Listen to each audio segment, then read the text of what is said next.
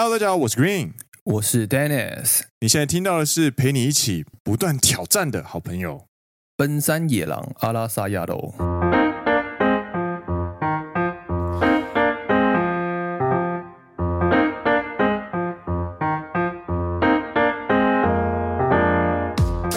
耶！欢迎来到第十五季的第一集。没错，欢迎收听《奔山野狼阿拉萨亚罗》。奔山野郎是由两位在日本当上班族的双男子 Dennis 和 Green 所组成的节目，话题包括职场、生活、影视、娱乐，希望用幽默又不失礼对谈，以及旅日播客组的视角，陪伴听众一起度过通勤上下班、在家工作或者是做家事的时间，让听众可以认真听长知识，轻松听好舒服的谈话性节目。听完觉得有趣的话，欢迎按下订阅，加上 Apple Podcast 或者 Spotify 的推荐。Green 和 Dennis 感谢您，感谢你啦！今天是九月三十号，礼拜六，九月最后一天。对，然后九月最后一天来录十月的节目。一呢？可是我们其实也已经有三周没有录音了。嗯，差不多，差不多。对，休息了三个礼拜。说是休息，但也没有休息了。但是也没有休息到，就都在忙啊。因为我这三周，你先说说你这三周在做什么好了。我这三周都是加班、加班、加班、加班。对，周末也加班。周末没有加班，周末是恢复精力，所以就是好好放松，就是好好放松，好好休息。对，嗯，对，让我三周，嗯，就是不断的到处跑这样。哦哦哦，跑去跑去哪里？先回台湾出差嘛。嗨嗨嗨！然后还来了一个十二小时往返东京跟台北这样子。哦，你不知道吗？为什么？就是那时候有需求，应该说就是要回台湾出差，然后礼拜五晚上回东京，然后隔天礼拜六一早又要再回台湾这样子。啊，嗨嗨嗨！对，所以我就晚上七点多吧抵达羽田机场。然后从羽田机场回家大概快九点，然后就收拾东西，整理整理完之后就去洗澡睡觉。隔天早上四点多再起来，因为要搭早上八点半的飞机回台湾，这样就是一个十二小时往返东京台北的行程。这个根本是那个好莱坞巨星的那个赶场行程。对，但没有巨星啊，就只有累而已。而且我觉得，哦，这次出差啊。嗯，嗯，最好笑的一件事情就是，嗨嗨，我那时候九月四号，哦，从东京要飞台湾的时候，哦，礼拜一我还记得非常清楚，嗯嗯，台湾来台风，哦，好像有印象，对，然后那台风本来是预计路线不会直接就是冲击到台湾，它本来预测路线是从台湾和日本，就是 Okinawa 冲绳的上面经过这样子，嗯，结果路线。不断的难修，不断的难修，在不断的往南修之后，就在九月四号我要飞的那一天，哇，他会从高雄经过这样。哦，哇哦，对，但是在当天正式从高雄经过之前，他本来的预计规划路线可能会从台北甚至桃园那那一块就是飞过去这样子。台风会这样经过，我就很担心会不会飞不了，因为你知道出差这件事情都是你已经事先跟很多家公司瞧好行程了。OK，我礼拜二早上要拜访哪一间，礼拜二下午到哪一间公司，礼拜三要去哪一间。如果你因为 delay 的话，你所有的行程都要重新再调过，我觉得超级头痛。对，所以我那天很紧张，那发现，呃，还好他的路线就不断的往南修，最后是从高雄那一带吧，我记得没错的话，台东登陆，然后高雄出去，所以台北就影响稍微小一点，所以我就那天就是平安的降落到了台北，这样子。哦，太好了，太好了，有搞的。对，然后结果隔天马上在台湾体验地震，就是跟我的日本同事们一起体验地震。妈吉，对，没有很大了，大概三四级左右。啊，台湾人 OK 了，嗯，对对对对对。然后呢，就这样子一路出差到礼拜五，然后等到礼拜五要回东京的时候，应该说在那之前我们就有些征兆，就是换东京来台风。诶，就我飞。台湾的时候是台湾来台风，哦、我飞回东京的时候是东京来台风，哦、而且那台风是直接从就是你知道静冈东京那一带上路之后出去这样子往北边出去哦，我觉得干太准了吧，怎么可以这么准？人家是阿妹欧多狗跟哈雷欧多狗，你是台富欧多狗，对，台风男这样子。我绝对不要跟你一起出国。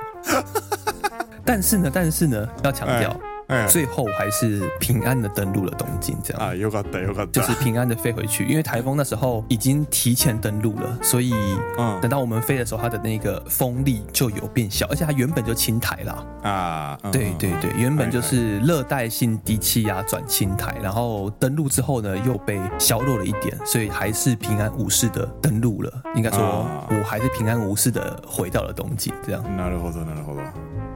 就觉得这一个礼拜的出差真的是经历了非常多事情，听起来真的是有惊无险，有惊无险，真的是有惊无险，有惊无险。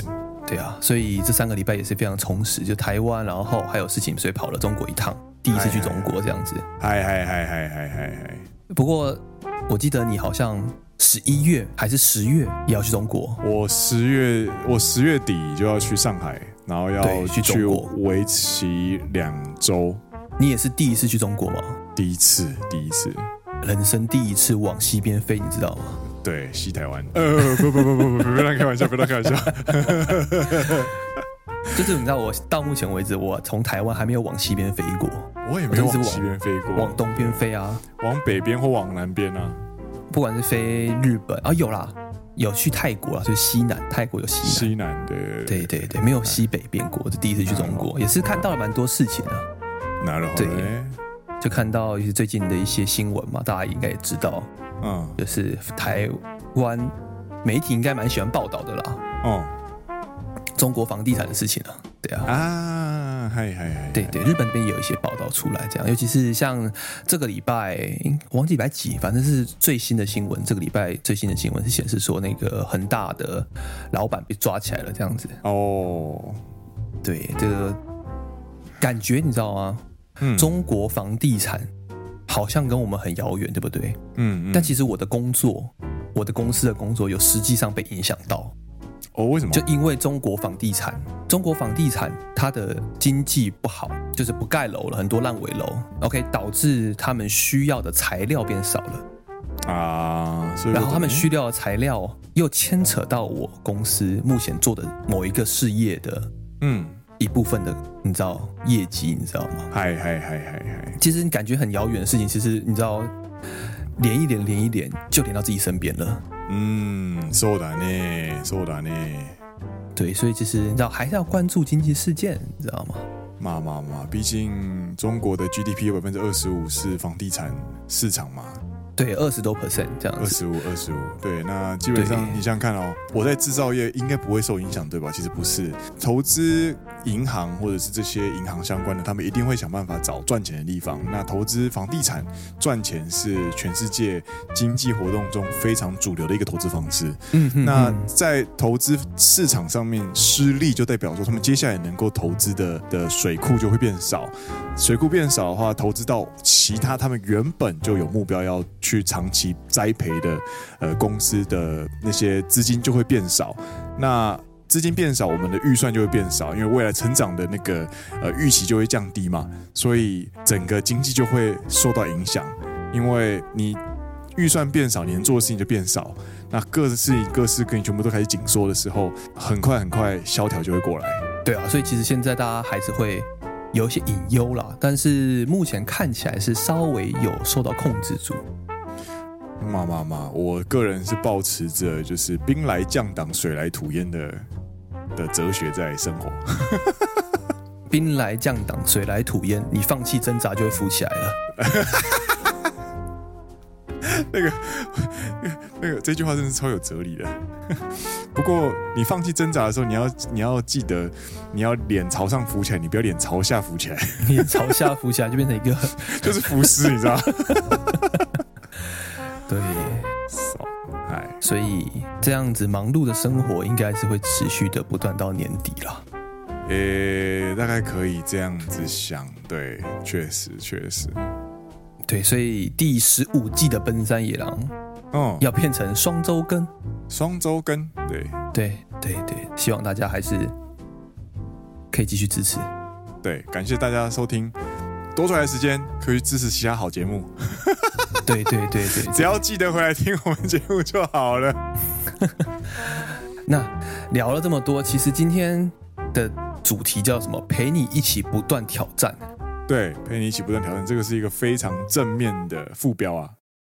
没错，哦，对，副标题啊，算是副标题。对，那之所以为什么会讨论到这个副标题呢？嗯，其实也跟 Green 最近在看的一些影片有关系，对不对？嗯，就是过去这三个礼拜，我刚刚跟 Danny 在聊天，就是哎，你这三个礼拜在干嘛？这样子，然后基本上平时就是工作嘛，然后出差的出差啊，就是出国的出国啊之类的。之外呢，你有没有在看什么东西有趣的呢？然后我们就分享嘛。然后 Dennis 呢，跟 Green 呢在看的东西呢，就毫无悬念的完全不相关。完全不相关，你知道吗？但是你知道，我们聊完之后，嘞，发现哎，好像有那么一些共同点，然后我们就把它整理成了今天这个节目。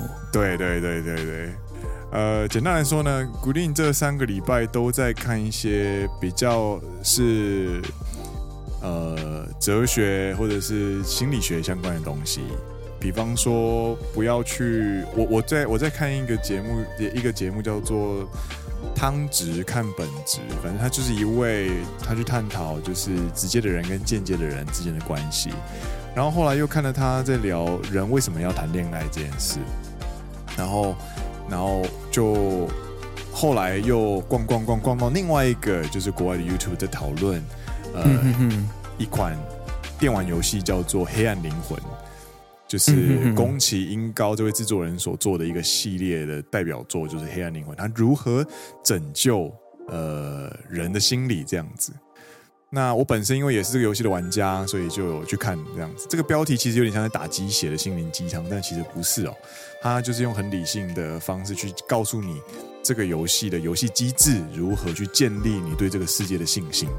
这样子，那因为我本身是玩家，所以觉得这个当中的过程的机制非常的呃切身，而且我自己有非常明确的感受到这个乐趣所在。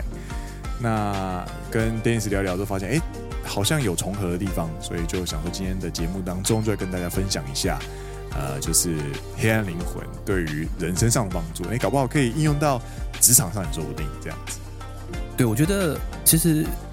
职场就是你一部分的人生，你的人生跟职场是脱离不了关系的嘛？对，对，所以你先跟大家简单介绍一下。我记得我们节目当中应该有聊到过好几次了，因为毕竟你蛮喜欢这个系列的游戏，就是所谓叫做《黑暗灵魂》系列游戏，它已经变成一种它是一个类别，对对对对对，对，对。那还你还是简单跟大家介绍一下这个类别的游戏，它的特征是什么？它是一款二零一一年推出的游戏，叫做《黑暗灵魂》。那《黑暗灵魂》类别的游戏就包含呃，宫崎英高所制作的游戏，那就呃包含什么黑血人血人诅咒啊、只狼啊、艾尔登法环啊这类型的游戏，都被称作是《黑暗灵魂》类型的游戏。这个游戏呢，它有几个特征，就是它的美术风格非常的灰暗。然后呃非常沉重，而且是中世纪幻想。之狼是武士风格之外，基本上其他都是有点像是呃魔界那类型的，就是奇幻幻想类别的呃游戏呃游戏风格。那它的特色就是你的角色非常脆弱，然后这个世界的敌人充满了敌意，就算是最简单的小兵，他也可以三刀把你就是杀死毙命这样子。很难啊！对，我们等一下再来讨论难这个概念。那 OK，好好好，就是一般大家都会认为它是一款非常困难的游戏，因为你动不动就死。那这款游戏最令人，应该说最令人印象深刻的就是它所谓的魔王关。嗯嗯，你知道，它是因为它是 RPG 嘛，它是角色扮演，所以它会通关打王。那它的魔王呢，通常都是玩家筛选机制的一个大关卡，就是你打不过。有一批玩家就会放弃这个游戏，就这样子促进二手游戏市场的活络，这样 就是打不过第一个，差不多就要卖游戏或者是删游戏了，这样子。它的难度非常高，然后它的魔王会需要很长时间的学习曲线，所以对于很多用着轻松心情在玩游戏的玩家，可能就不习惯。你解释一下什么叫做学习曲线好了。好，那学习曲线的东西呢，我们用一个大家都会有的生活经验来比喻，可能会比较好了解。我们就讲骑脚踏车。嘿。骑脚踏车呢，你一般呢，它会呃，我们可能都会是从三轮车、三轮车或者是四轮车，就是两轮装辅助轮开始骑嘛。对对对。那在骑的过程当中，你会慢慢去学习，就是在脚踩的过程当中，你会如何维持平衡，然后慢慢的，你会在某个时刻拿掉你的辅助轮之后，然后去用双轮的踩的方式去骑上。就是真正的我们平常所说的自行车，就两个两轮的脚踏车。嗯哼哼。那在过程当中呢，你还会是摔倒啊，因为你要学习转弯啊，你要学习停车啊、上下车啊、起步啊、停车啊，都会需要大量的失败去累积你成功经验。那在你真正能够平稀松平常的踏上脚踏板，开始骑车到这个瞬间为止，都是你的学习过程。那你慢慢成熟跟熟练这个过程呢，我们把它称作叫做学习曲线，就是它有些学习曲线，它是一开始可以成长很快的，但有些学习曲线是我好像有点破音，没事没事。有些学习曲线，它是你的成长的坡度会非常的缓慢，所以应该是说学习曲线这件事情是放在黑暗灵魂或者是放在骑脚踏车上面，是它是需要累积大量失败，它的成功。不会是花很短时间，你的曲线就马上往上拉这种感觉，它需要非常平缓，慢慢的磨，慢慢的磨，慢慢的磨到一个瞬间之后，你才会往上翘，就那个曲线那个 curve，它会突然的上升，这样子。对，应该可以这样讲吧？它的对，没错，你说的很好。它的横轴就是时间嘛，它的纵轴就是你 mastery，就是你对于这个游戏的驾驭程度，你对于这件事情的驾驭程度的。的层级这样子，没错。那脚踏车它可能是一个一个坡度，那越简单的游戏，它的坡度越陡。对，没错。就比方说，呃，任天堂的游戏，通常它的游戏它的学习期限都很短，都很陡。它可以在短时间就让你去加入这个游戏的过程，但是它在进入高原之后，会进入另外一层的学习曲线。这个是任天堂的呃游戏特征，就是易学但是难精。比方说，OK OK，马里欧赛车，嗯嗯嗯，你开始玩是很很简单的，但是你要挑战世界第一的那个秒数是非常困难的，嗯，因为它很深。那黑暗灵魂这个系列的，回到黑暗灵魂这个系列，它的学习曲线呢就非常的平缓，嗯嗯嗯嗯，对。平缓到很多人会没有办法立即的享受到成功的体验，这件事情就会选择放弃。なるほど。对，因为他你持续的投入，持续的投入的过程当中，你没有得到呃所谓的报酬报偿的心理的时候，你就会厌倦，你就会产生疲，呃，你就会产生挫败感。这个挫败感呢，会带你很强烈的挫折，你就会想要退坑，你就想要放弃这样子。嗯嗯嗯 对对，这个是黑暗灵魂里面的学习曲线。那这件事情又如何跟我们的职场还有人生扯上关系？那要扯上关系之前呢，我们就在讨论另外一件事情，就是所谓的一般游戏的学习曲线是什么，或者是它会怎么去影响玩家？嗯、那一般的游戏机制呢？这个游戏哦，我们就现在好了，Dennis。我们来做一个情境题。嗨，你是一个游戏 PM，OK，你要卖出一款游戏是让大家都欢迎、都喜欢的游戏。那你会选择做哪一类型的游戏呢？就是比方说，我说的类型游戏，并不是指哪一种游戏类别，而是你喜欢做困难而且毫无妥协的游戏呢，还是去做门槛没那么高？然后有大量辅助，让玩家可以维持忠诚度的游戏。现在市面上最普及的，特别讲手游，对，手游都是做高刺激，而且甚至有些手游还会做一些挂机模式，自动练功。你自动练功，对，你只要打开来点几下，然后他帮你打怪，他帮你升级，对，然后你在过了一段时间之后呢，你就发现，哎。我的角色突然变得好强，对对，的这一种游戏，现在还是某方面蛮受到欢迎的。的主流嘛，对不对？某一个部分的主流，对。对，而且它会让你很迅速的攀上学习曲线，它会很迅速的让你得到呃打赢王的快感，你打赢敌人的快感，这样。他渴望透过这些成就感去取悦你，没错没错，对。拜托你来玩我游戏，我会给你好东西，什么？嗯嗯嗯，首次储值，包准你抽中 SSR 卡之类的，有没有？嗯，所以这类型的补偿机制，就是希望能够玩家去维持他忠诚度、粘着度。但是这件事情呢，它得来是没有所谓的代价的，所以你不会去珍惜这种东西，你甚至会觉得它是空虚的，因为它跟你无关，这个成功跟你努力无关。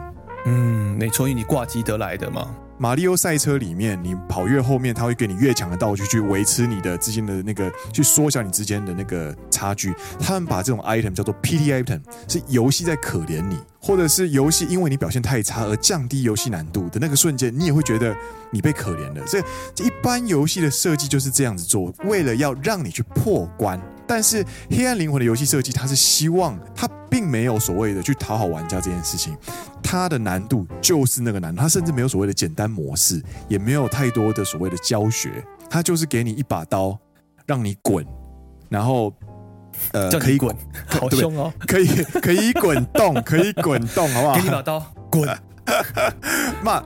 大概的意思就是这样子，他就是你会在一个不知道在哪里地方突然醒过来，然后你要找武器，然后你可能有盾牌，可能没有，然后你可能就是这样子的武器去生存下来。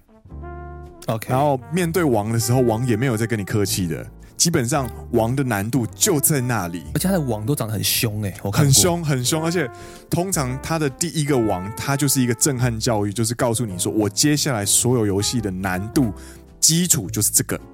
嗯哼哼哼，对，只会更难，不会更简单了。对对对，而且你必须要面对它，然后你开始要学习，你要面对它，然后你要克服面对他的无力，然后去学习王的攻击或者是学习之类的东西，去去学习，慢慢攀爬你的学习曲线，然后在消磨了十几二十次之后才成功。对，我说这件事情就可以跟我们的人生很大一部分。就像刚学的说的，学骑脚踏车嘛，你学脚骑脚踏车也是要一样，不断的失败、失败再失败之后，把这件事情已经不自觉的成为你身体反应的一个部分，对的时候，你才会成功。对对，你接纳摔倒这件事情是成功骑上脚踏车必经的过程，没错。的时候，你就会进入一个。Getting better 的阶段里面，你必须接受失败，你就不会聚焦在自己的 failure。就像跟不管骑脚踏车，还是你在职场上去做一些新的 project，去做新的尝试，我觉得都是非常接近的道理。对，黑暗灵魂的所谓的魔王跟人生的难题差在哪里？其实哦，不是差在哪里，而是他们哪里相像，就是这两个东西，他们都没有所谓的恶意。嗯，他通常没有所谓的恶意，他的困难就只是因为他本来就是这样子。你是说他的恶意是指说这个游戏它设定的难度在这边，它其实某方面来说不是想要刻意刁难你这个恶意吗？对，他的游戏的规则是清楚的。OK，但是它的难度就是这么高。嗯哼哼哼，你必须要克服这个难度，你才能达成你想做的事情。嗯，工作上、人生上，很多时候都是这个样子嘛。你必须要，比方说你要买房子，你必须要存到一一笔头期款，然后你必须要去思考你能负担多少的房贷，对对对，你才能去签约。你人生因此要把这个所所谓的房地产包含在你的人生规划里面，它是一连串非常高难度的东西，它很复杂。但是你不不克服这些东西的话，你是没有办法买房子的。那黑魂的游戏也是一样，它的魔王就是这么难，他也没有要刻意刁难你，他不会，他不会在魔王快死的时候，透过不平等的对战机制，它的难度就是那个样子。嗯，但是你可以透过学习曲线去呃克服这样的难关。这件事情为什么会帮助呃玩家进步？就是。最令我震撼的一个经验，就是所谓的游戏中体验到战斗的经验值，它并不是变成经验值反映在角色上，而是你得到的经验值会直接回馈在玩家身上这件事情。它是要求的是你操控这个角色的熟练度，可能你的手速吗？还是你的按钮的熟练度这样子吗？操控的熟练度。这个除此之外呢，它还训练你对战思维啊，怎么去打这个王？对，或者是你面对一个自己没有看过的王，你要怎么去观察他的动作？哦，你通常在其他游戏上面的话，你看到魔王的话，你通常就是硬干嘛？对，就升级装备啊，对啊，升级装备，对啊，我只要好一点技能，我只要 over level 它，我就可以轻松的平 A 过去，我就结束了嘛。就是不断的按攻击键这样子。对对对对，但是黑暗灵魂他要你去观察，要你去学习他出招有没有破绽。嗯，那可不可以这个时候可以砍几刀，或者是多砍一刀就会贪刀，贪刀就会死亡，就不需要重来啊？就是这个是一连串的对战思维，就跟你在商场上、职场上，你要如何去观察你的上司这样子吗？这个上司他可能会在某一个时间点会去倒咖啡，这样，或者说 他可能在某一个时间点。我们直接讲比较现实一点，就比方说，我这个报告交给我的课长看的时候，他会去雕哪些部分，而且他雕的理由是什么？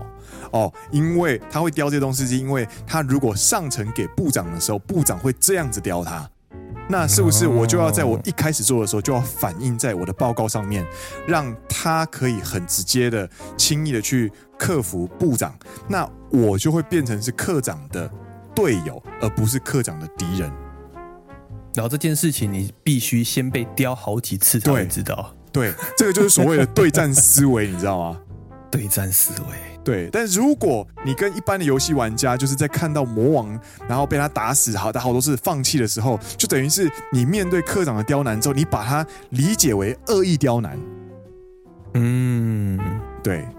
当然不是所有的人都是这么的咖喱西德的课长，但是有些课长他其实只是比较严格，但是他是有他的准则的，他有他的难度在。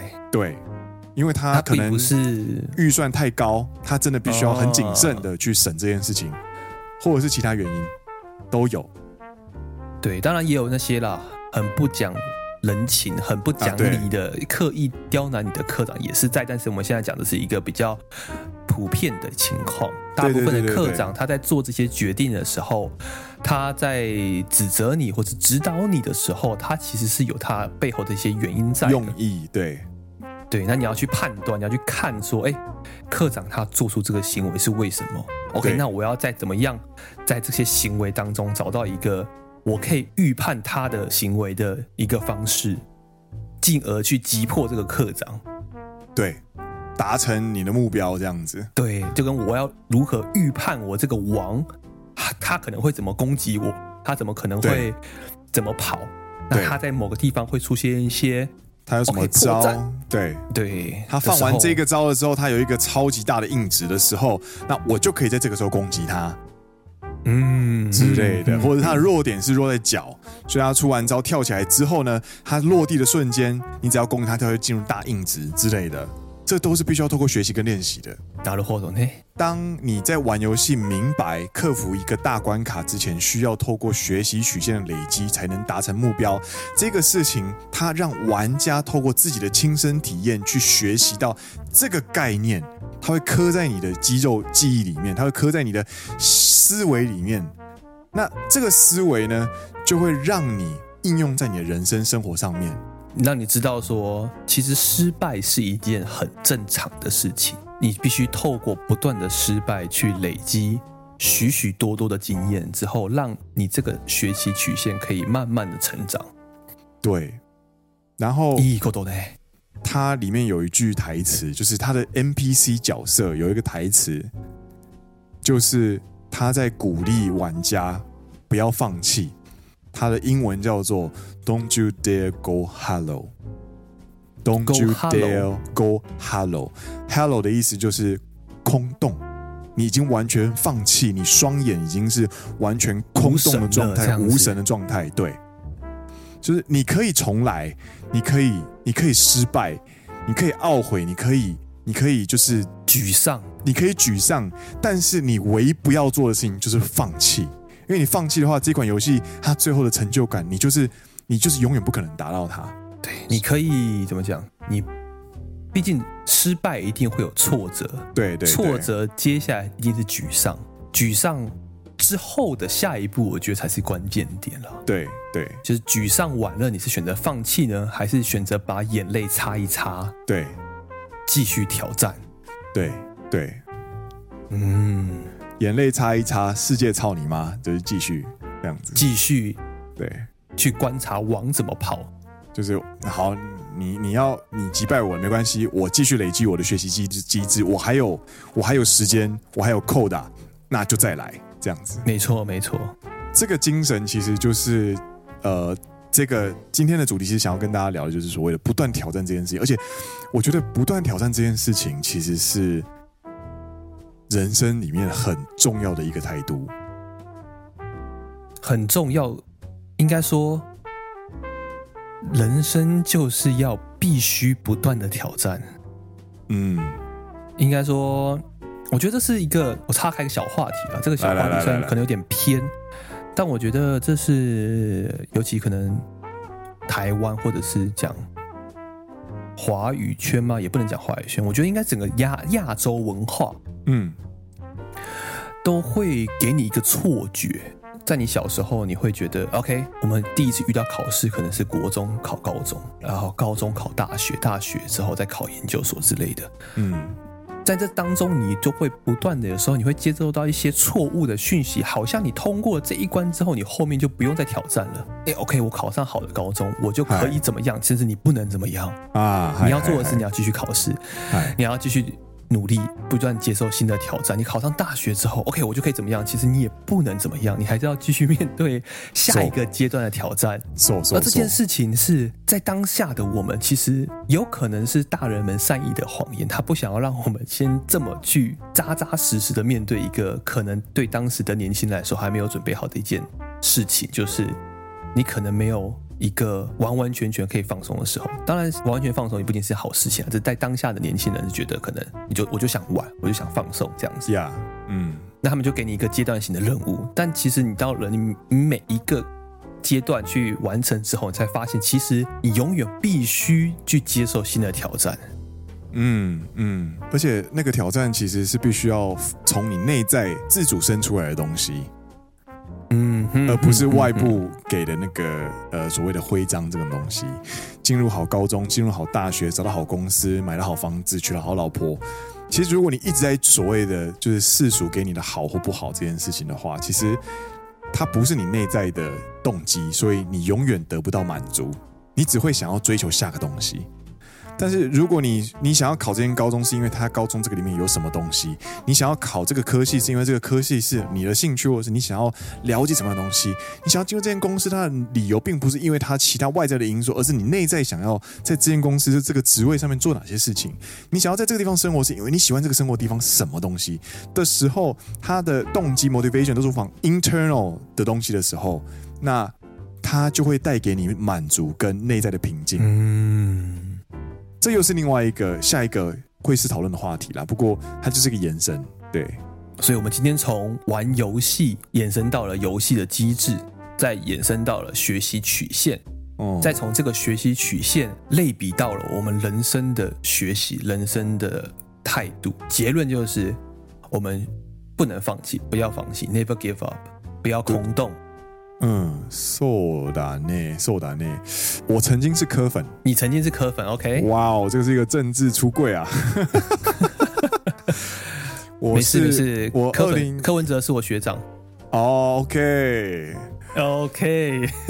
我二零一四、二零一五年的时候，我很喜欢柯文哲他讲过的一句话。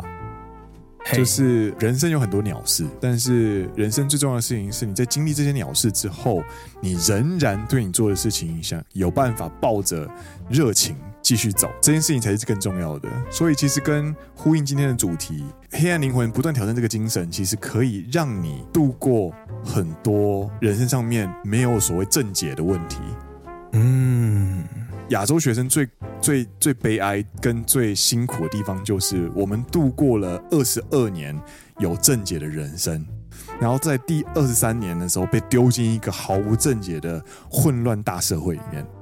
嗯嗯嗯。但是我们的思维只想要跟过往一样去考试，去看正解，然后对了耶，不对为什么这样子？但是。极端思维这件事情只会让你越活越辛苦，因为你永远找不到极端答案，它永远没有所谓的唯一正解，只有相对解这种东西。那要维持相对解，就是你必须要阶段性的不断去寻找，不断去平衡。那不断不断这件事情的过程当中，它就会需要你一个很强的 mindset，不断的去挑战，不断的不放弃，这样。没错，没错。哇靠！我们第十五季的第一集就这么励志哦，一定要励志的啊！这也应该也算是在跟我们自己喊话啦。没错，不断的挑战，不要放弃，不要变空洞。Yeah，don't you dare go hollow。对啊。那我们这一集就差不多到这边告一段落。我们在最后要跟大家，呃，就是呃，跟大家宣布一个，呃，跟。宫崎英高 From Software 的合作，其实并没有，好吗？并没有啊。如果有的话，那就是对不对？叶配的光荣，download 码这样子，输入 ARA。希望有，好希望有啊！好希望有，哎、欸，很帅哎！如果你买那个什么，买那个《黑暗灵魂》相关游戏，输入 ARA 三十，ARA 三十就可以有八折优惠，哦，很爽哎！就《黑暗灵魂》的优惠。好啦，那今天节目这边告一段落啦，希望大家继续加油啊，不断挑战，继续加油。对，没错。好，那到这边告一段落，我是 Green，我是 Dennis。你现在听到的是陪你一起不断挑战的好朋友——奔山野狼阿拉萨亚喽。我们下一季再见喽，大家拜拜！下一集，下一集，下一集，下一集，下一集哦！我们这这一季至少还有六集，好吗？还有五集，这一集完还有五集，对，还有五集，还有五集。我们是下下周啊，对不对？对，我们下周更新完之后，下下下周更新。so so so，听到节目的下下周会更新。嘿，没错没错没错。so so，下一下下下周见，大家拜拜。